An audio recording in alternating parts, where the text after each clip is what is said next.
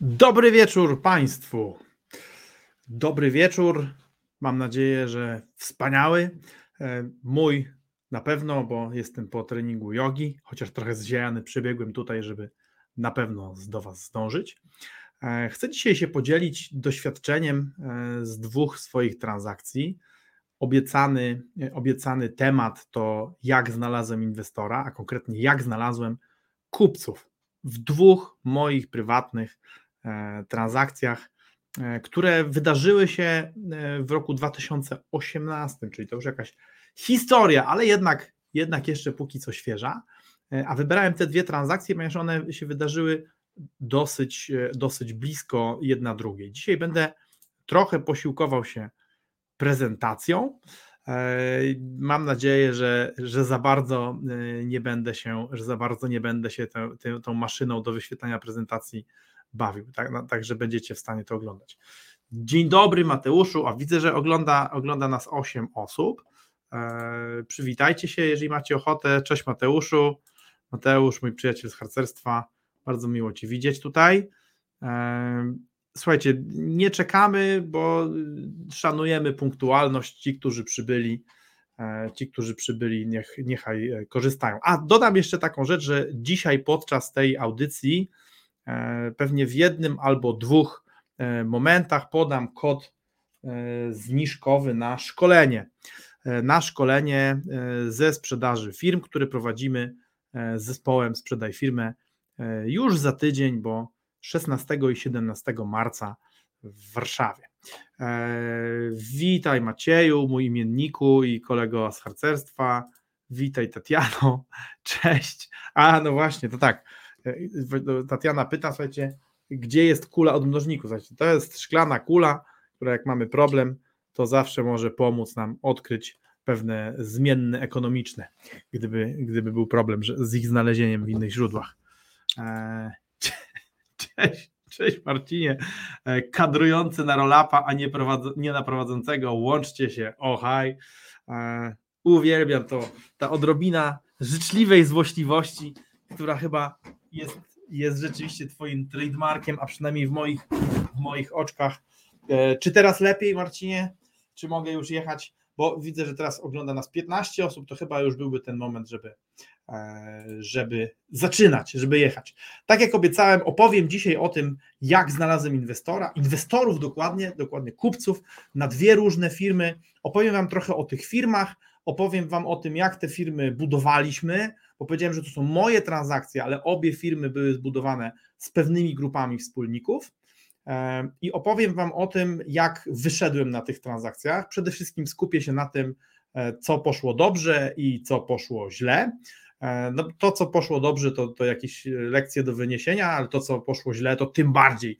Tak myślę sobie, że warto, żebyście wiedzieli, czego ze swoimi firmami nie robić. No i myślę, że na koniec będzie też jedna bardzo ważna lekcja, którą ja wyciągnąłem E, z tej sytuacji, dotycząca tego, e, jak optymalizować swoje ruchy w kierunku budowania, e, budowania kapitału osoby prowadzącej firmę, bo te dwie transakcje, chociaż pod wieloma względami podobne, to różni jedna bardzo zasadnicza rzecz. Jedna z tych transakcji w kwestii generowania kapitału dla mnie i dla moich wspólników była znacząco, znacząco lepsza. Ale dlaczego i jak, no to E, to wyniknie e, z toku. E, tak jak powiedziałem, dziś będę mówił o dwóch transakcjach. Skupię się na tym, skupię się na tym, w jaki sposób szukałem inwestora, jak go znalazłem i co, co mnie, czego mnie to nauczyło. Dlaczego, zacznijmy od tego, że dlaczego sprzedałem. Będziemy, będziemy rozmawiać o firmie księgowej oraz o firmie nieruchomościowej, natomiast obie te firmy sprzedałem z zupełnie różnych powodów. E, firmę księgową budowaliśmy ze wspólnikami od późnej jesieni 2012 roku e, i w okolicach e, późnej jesieni 2016 roku byliśmy nią już trochę zmęczeni, natomiast, natomiast w okolicach 2017 roku zdecydowanie wszyscy chcieliśmy już tą pracę nad budowaniem firmy księgowej zakończyć. Ponieważ ta, ta firma urosła do dosyć pokaźnych rozmiarów, obracała kilkoma milionami złotych rocznie w usługach księgowych, doradztwa podatkowego i prawnych, e, zatrudniała prawie 80 osób. i tym samym, jak można się domyślić, generowała dosyć dużą liczbę różnego rodzaju wyzwań zarządczych i życiowych związanych z jej prowadzeniem. I zdecydowałem się tą firmę sprzedać, ponieważ nie prowadziło mi się, się jej już dobrze. Natomiast jeżeli chodzi o firmę nieruchomościową, to to był biznes od początku pomyślany i zaprojektowany jako produkt inwestycyjny. Czyli założyłem sobie, że buduję tą firmę w określonym czasie, w określonym budżecie, e, po to, żeby uzyskać określony wynik finansowy. E, jak się można domyślać, e, ten, ten proces, który był pomyślany od początku do końca, zajął mi mniej czasu. Ale o ile mniej, to jeszcze za chwileczkę. E, jak sprzedawaliśmy firmę księgową? Mi objawiło się to, że ja bym chciał tą firmę sprzedać już na samym początku jej prowadzenia, czyli e, już w roku 2012. Natomiast moi wspólnicy wtedy uważali, że to jest jakaś kompletna fantazmagoria, film się nie sprzedaje, tylko idiota sprzedaje dobrze działający biznes. E, tylko idiota sprzedaje dobrze działający biznes. Ale jakoś nie przejmowałem się tym nadmiernie. Pomyślałem sobie, że kiedy przyjdzie czas, e, to im wytłumaczę. To im wytłumaczę. E, I być może, e, być może uda mi się pokazać im, że niekoniecznie trzeba być idiotą, żeby biznes sprzedawać. Witaj, Rafale. Bardzo miło mi Ciebie widzieć. O, cześć Pawle, nawet mój wspólnik tutaj jest z nami, więc super. No i cóż, ta sprzedaż tej firmy, sprzedaż firmy księgowej w 2016 wydała mi się już dobrym momentem, bo firma była wtedy u szczytu swojego rozpędu, zaczynam mieć wspólników, wspólnicy powiedzieli, nie, no co ty, może nie, że idiota, no ale no, no nie wygłupiaj się, no, nie, nie sprzedawajmy tej firmy, przecież, przecież ona tak fajnie rośnie, przybywa wszystkiego, e, przybywa klientów, obrotów, pracowników, e, firma jest coraz większa, trzymajmy ją, będziemy jeszcze multimilionerami, po co teraz sprzedawać, po co się teraz kaszować. E, no więc przegłosowany, zostawiłem temat na około rok, e, ale późną jesienią 2017 moi, moi wspólnicy zmienili zdanie, e, dlatego że firma od tego szczytu, który przeżywała w 2016, troszeczkę się już obsunęła. Rozmiarowo jeszcze urosła, natomiast jakość organizacji niestety spadła, ponieważ pewne błędy, które popełniliśmy przy jej konstrukcji, pewna nadmierna miękkość przy zarządzaniu, zbytnia wyrozumiałość do pracowników, zbytnie pobłażanie niepłacącym i niewywiązującym się z kontraktów klientów, e, klientom spowodowało, że e, ten biznes przestał być tak dobry, jak, jak był jeszcze rok wcześniej. No i moi wspólnicy powiedzieli, nie, słuchajcie, słuchaj Maciej, teraz to musimy tą firmę sprzedać. No więc myśleliśmy, że to się odbędzie szybko i sprawnie. Jakież było nasze zdziwienie, kiedy po czterech miesiącach poszukiwania E, inwestorów. E, jedyne, jedyne, z czym się spotkaliśmy, to spotkaliśmy się z próbami wyłudzenia danych. E, jak szukaliśmy inwestorów do, do sprzedania firmy księgowej? No, po pierwsze, szukaliśmy na ogłoszeniach na portalach, ponieważ księgowość to jest na tyle, na tyle duża branża, że jakieś oferty kupna właściwie można powiedzieć cały czas wiszą w internecie. Są firmy, które skupują firmy księgowe, E, są ogłoszenia firm, które, e, które takie firmy kupią na różnego rodzaju portalach. E, jak się można domyśleć, skoro, skoro ktoś się ogłasza, że kupi, no to raczej nie chce ci zapłacić dużo, a chce ci zapłacić mało. W związku z czym dosyć szybko odpuściliśmy sobie rozmowy z tymi zawodnikami, ponieważ ci zawodnicy okazywali się być uczciwi, ale chcący płacić mało. W związku z tym my zaczęliśmy się sami ogłaszać w różnych miejscach w różnych, w różnych e, portalach, na mediach społecznościowych, ale jednak cicho i anonimowo, no bo nie chcieliśmy, żeby informacja o tym, że się sprzedajemy, że to tak konkretna marka jest na sprzedaż, żeby ona krążyła.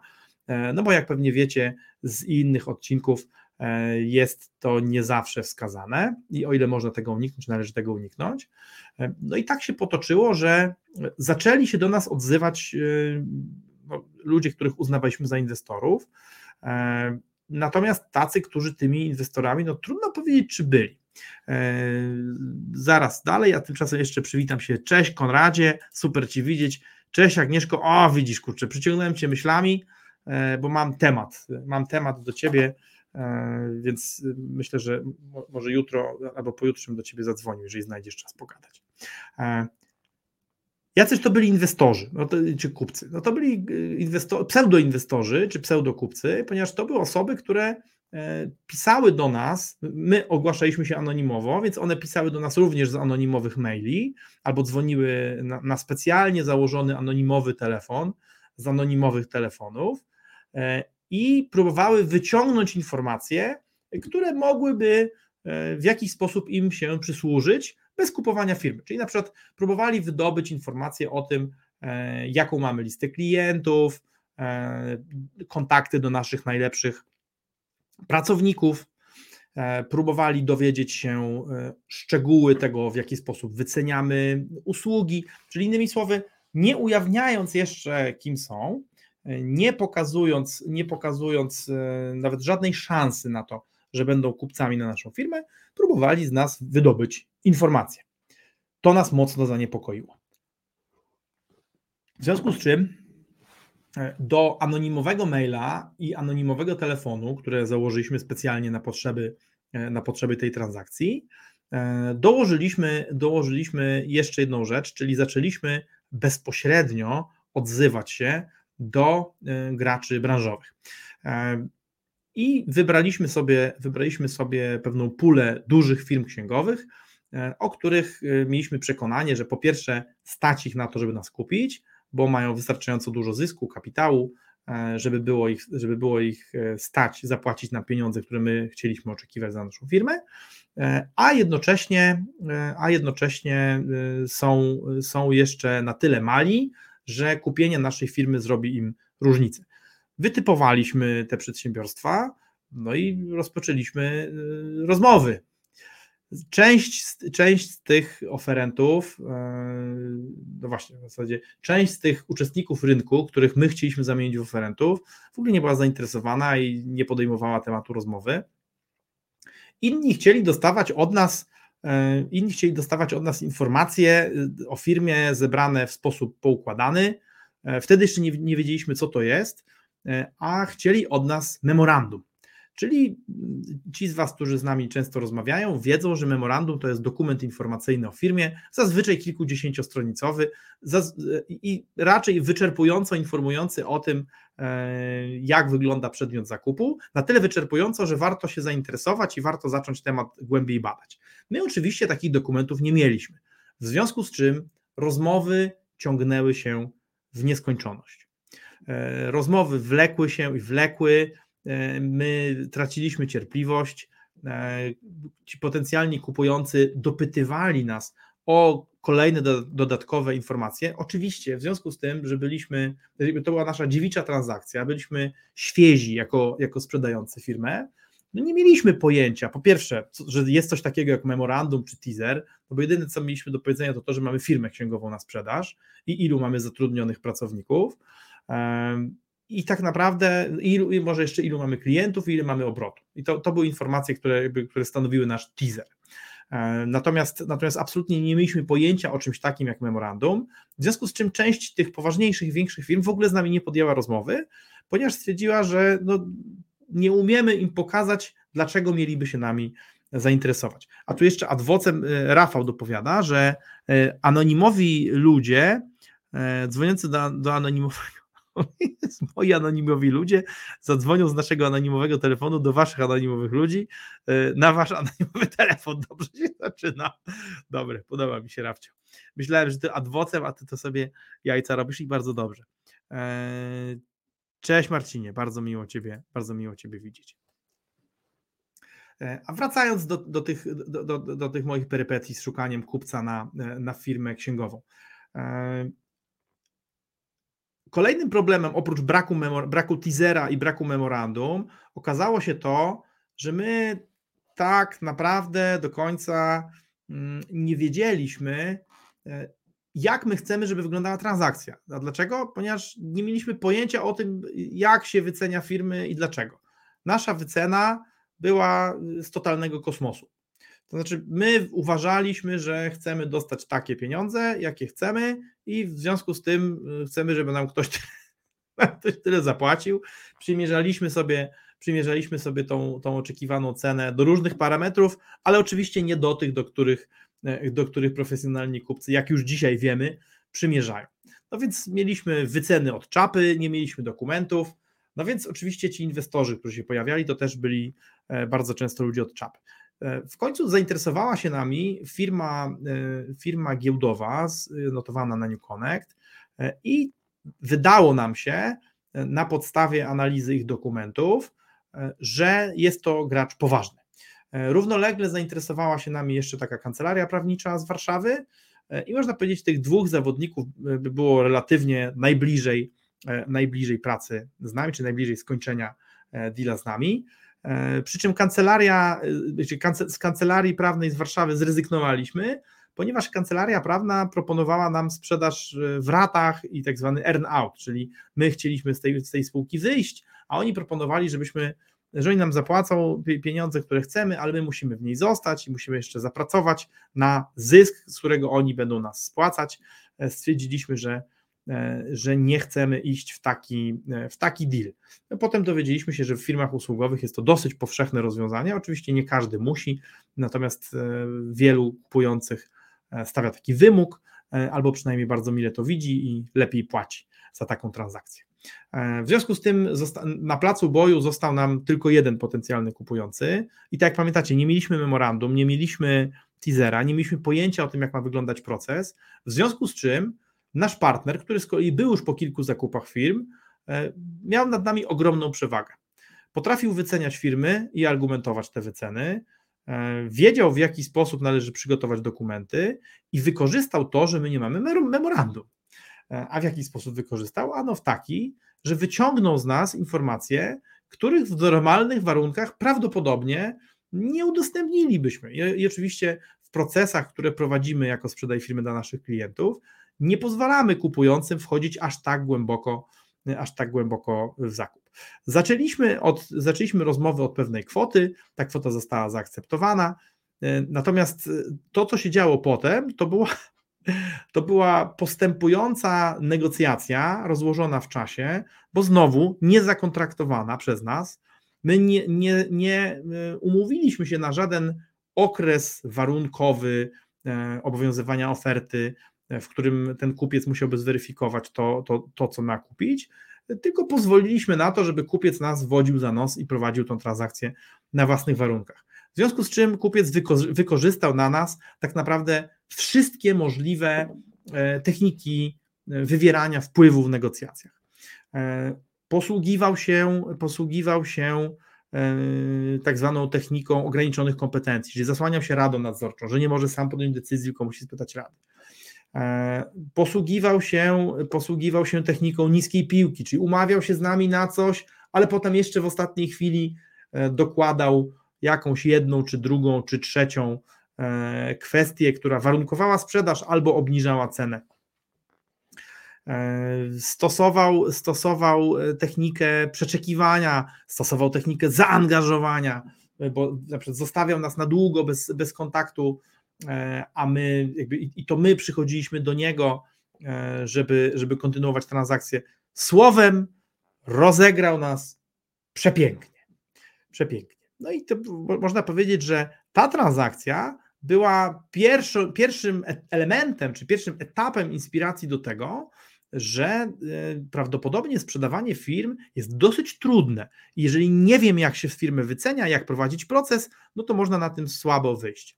E, tak jak powiedziałem Wam, zaczęliśmy rozmawiać, czy, czy myśleć o sprzedaży firmy jesienią 2017 roku, natomiast transakcje sfinansowaliśmy dopiero w sierpniu 2018 roku.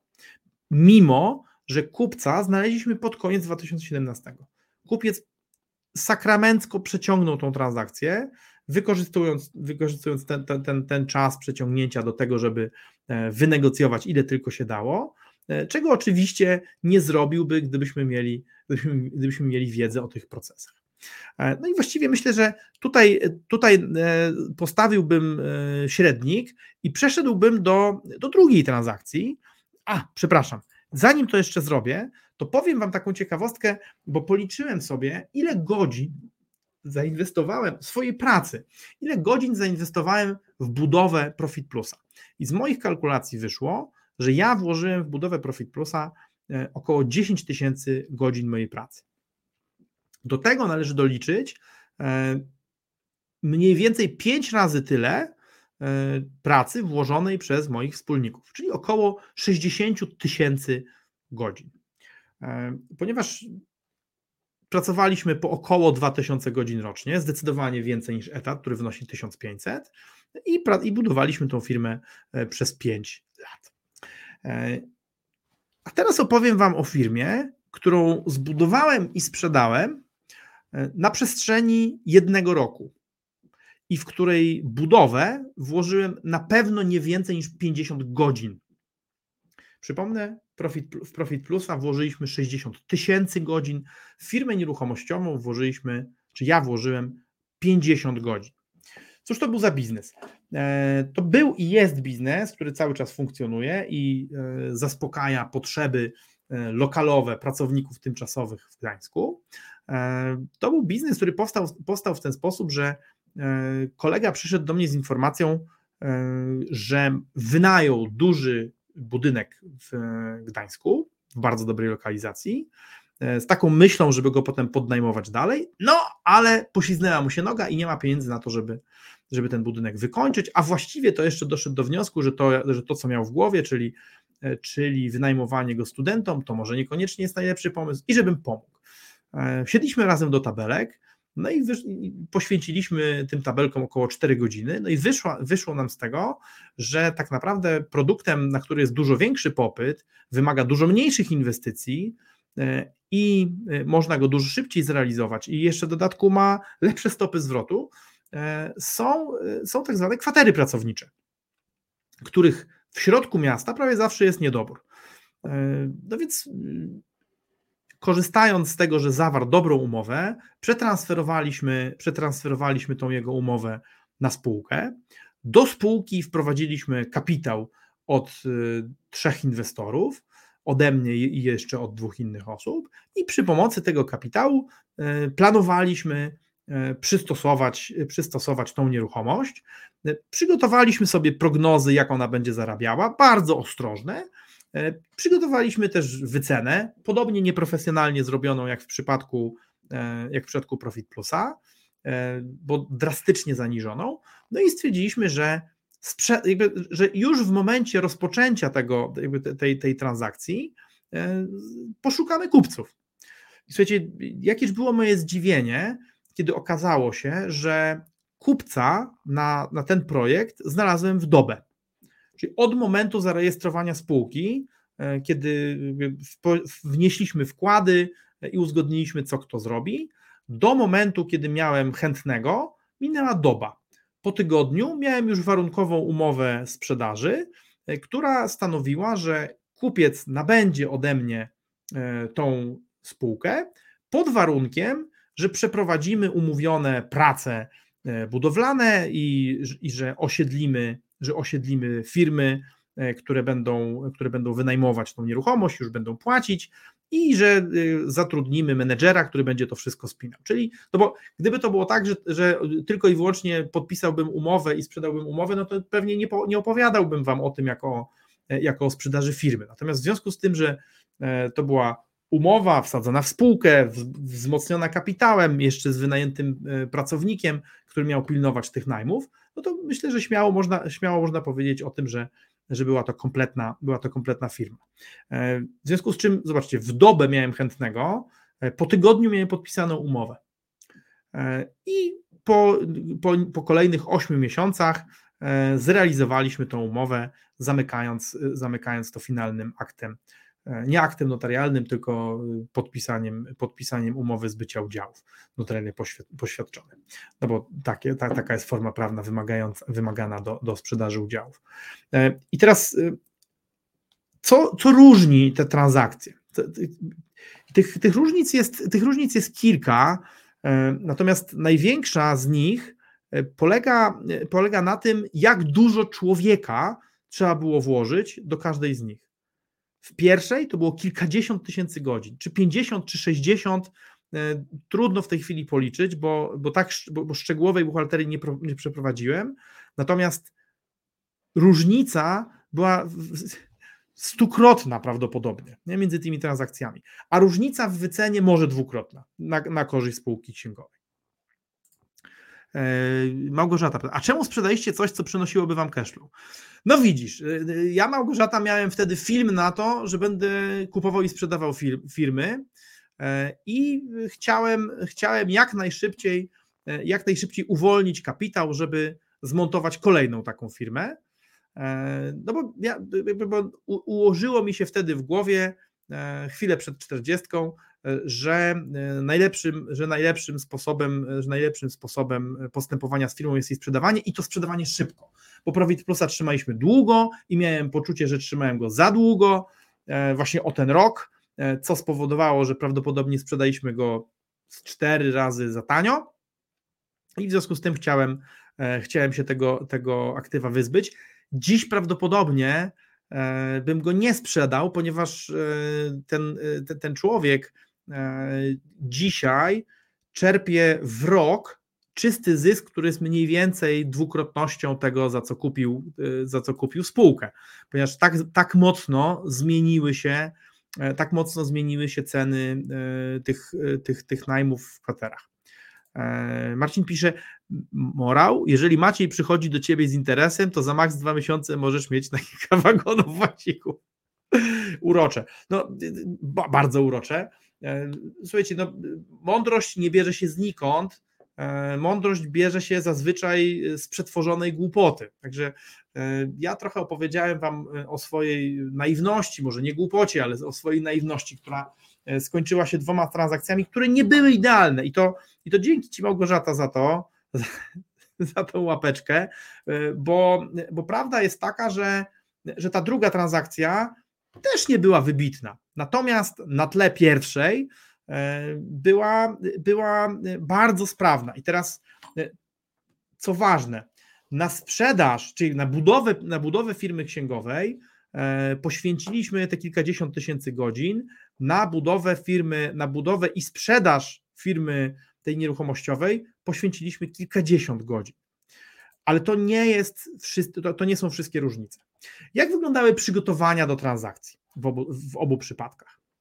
W przypadku firmy księgowej przygotowanie do transakcji wyglądało tak, że moi wspólnicy przyszli do mnie popłakać, że teraz to oni już też chcą sprzedać firmę i w zasadzie to w te pędy powinniśmy się sprzedać.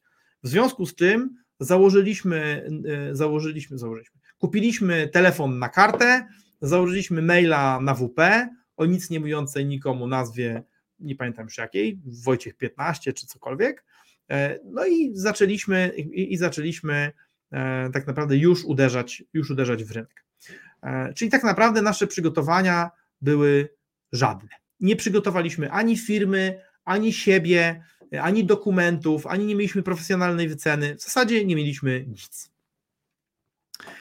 Jeżeli chodzi o przygotowanie firmy nieruchomościowej, to w zasadzie można powiedzieć, że było dokładnie odwrotnie.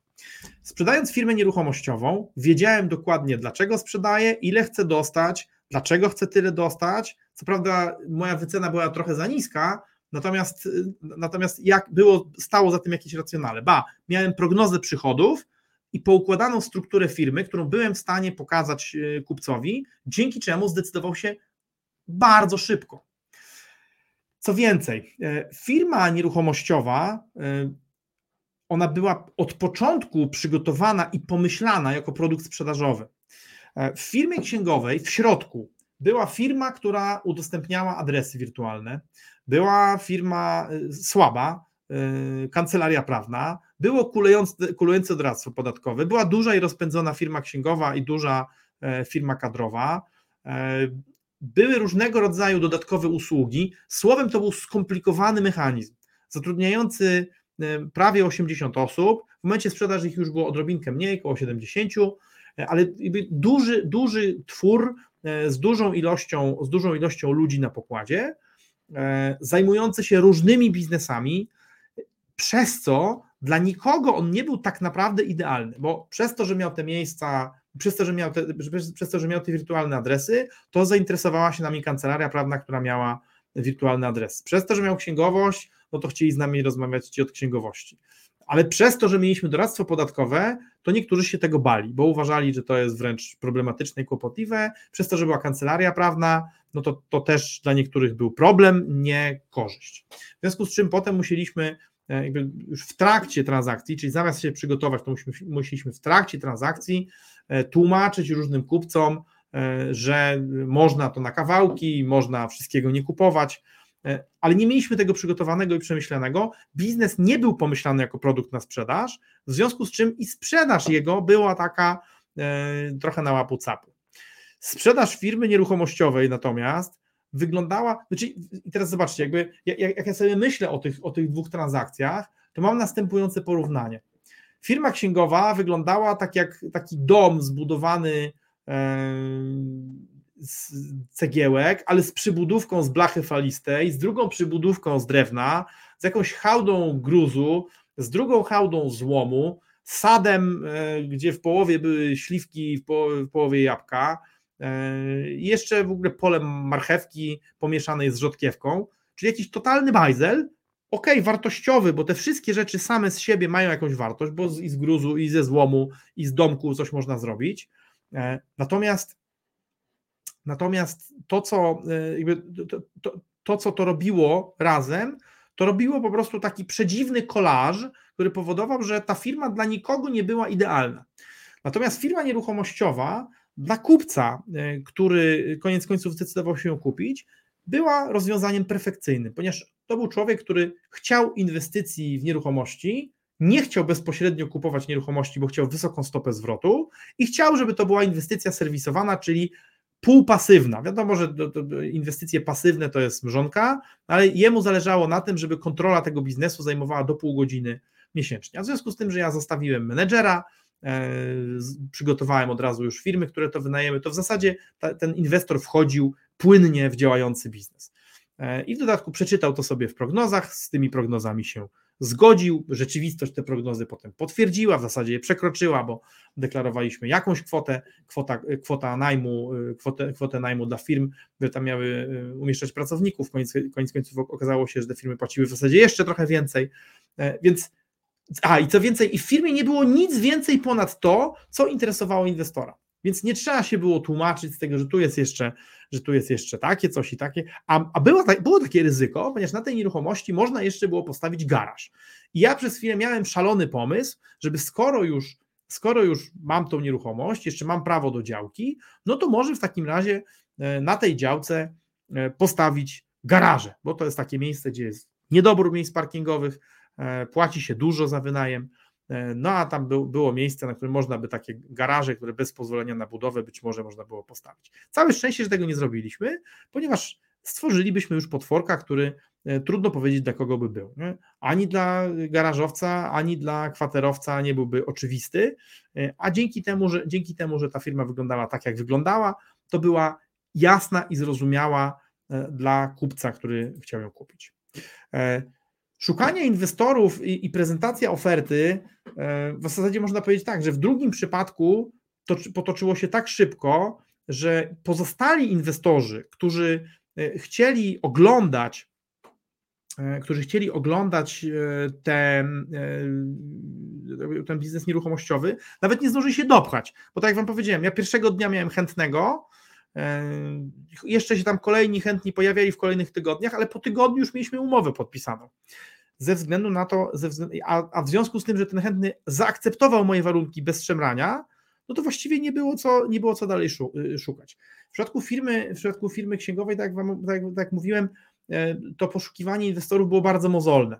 E, najpierw y, szukanie aktywnych ogłoszeń kupię, potem, potem ogłaszanie swoich ogłoszeń sprzedam, odbieranie telefonów, dużo takich y, telefonów na, na granicy pranka, jakichś prób wyłudzeń, e, prezentacja oferty.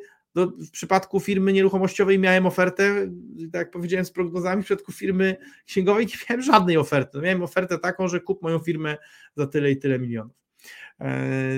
No i właściwie można powiedzieć, że można powiedzieć, że te, te, te dwa case'y były diametralnie różne, mimo że ten case z firmą nieruchomościową nadal, nadal nie, nie, uważam, nie uważam, że jestem z niego dumny i dzisiaj robimy transakcje lepiej. Staramy się robić oczywiście lepiej, nauczeni tymi błędami. Jak wyglądały oferty?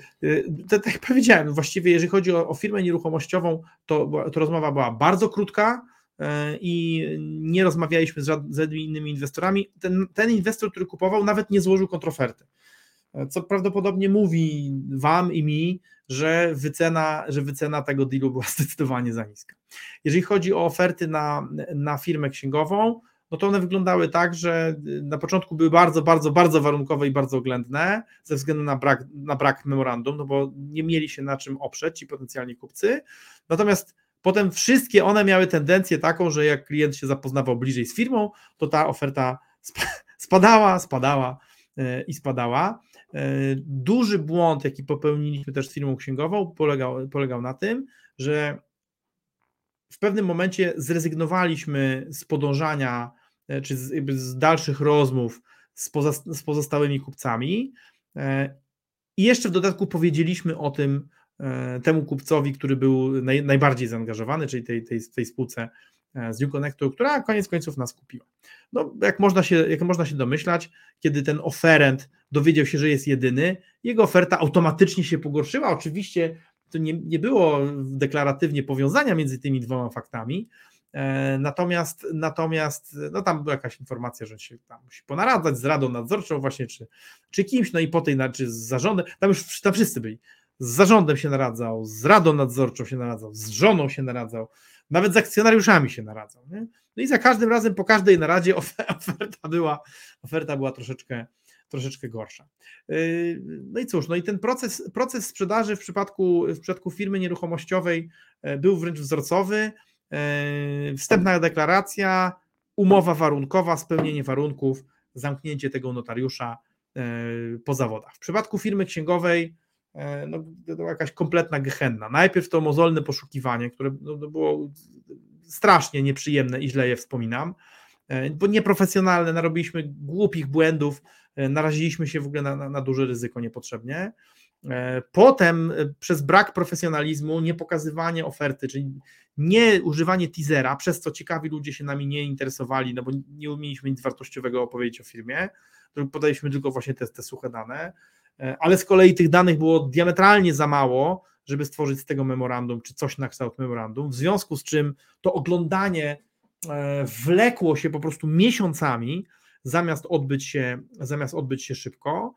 E, no i, i, i tak naprawdę i tak naprawdę finalizacja, która, która wyglądała tak, że zaprosiliśmy e, tego kupca, żeby on sobie zrobił takie due diligence, już naprawdę zaglądając wszędzie, gdzie się da, w ten sposób, że zrobiliśmy go prezesem naszej spółki. Powołaliśmy go na prezesa spółki, więc mógł zajrzeć wszędzie, zadać pytanie każdemu. Odradzam, to zdecydowanie nie jest dobry ruch e, i nikomu, nikomu bym, bym tego nie, nie polecał. E, cześć Mateuszu, widzę, że wpadłeś e, na prawie że końcóweczkę, bo, bo my zmierzamy, zmierzamy do finału. No więc no i ten proces, ten proces w ostatniej chwili jeszcze E, w ostatniej chwili jeszcze się pewne warunki zmieniały, e, jakieś, jakieś rzeczy się pojawiały, jakieś pytania, właśnie słuchajcie, te sugestie od, od, od jego inwestorów, rad nadzorczej. Dzisiaj to, dzisiaj to rozumiem, bo e, nasz wspólnik Krzysztof tłumaczy mi, że to są wszystko stosowane przez wytrawnych kupujących triki, natomiast jeżeli nigdy nie sprzedawałeś firmy, ani w ogóle nic dużego wielkości firmy, E, no to prawdopodobnie, to prawdopodobnie ciebie, tak jak mnie, mimo że już byłem e, takim późnym 30-parolatkiem, pewne rzeczy też mogą, też mogą zaskoczyć. E, no i co? co? Co wam powiem na podsumowanie? Na podsumowanie przede wszystkim powiem wam rzecz następującą. Zanim weźmiemy się do sprzedaży firmy, to należy się przygotować.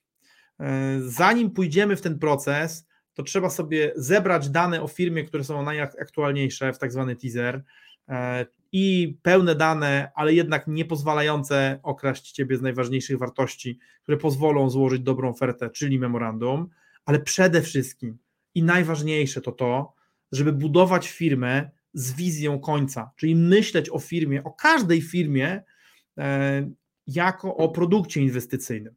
A Dlaczego? Dlatego, że jeżeli myślisz o firmie jako o przytulnym gniazdku, no to będziesz miał tak jak ja, czy miała, tak jak ja z tą firmą księgową, będziesz miał tak jak ja z firmą księgową, że włożysz w to kilkadziesiąt tysięcy godzin, kilkadziesiąt tysięcy godzin pracy Twoich wspólników, a na koniec, a na koniec wynagrodzenie będzie jakieś, ale prawdopodobnie z Cię nie zwali.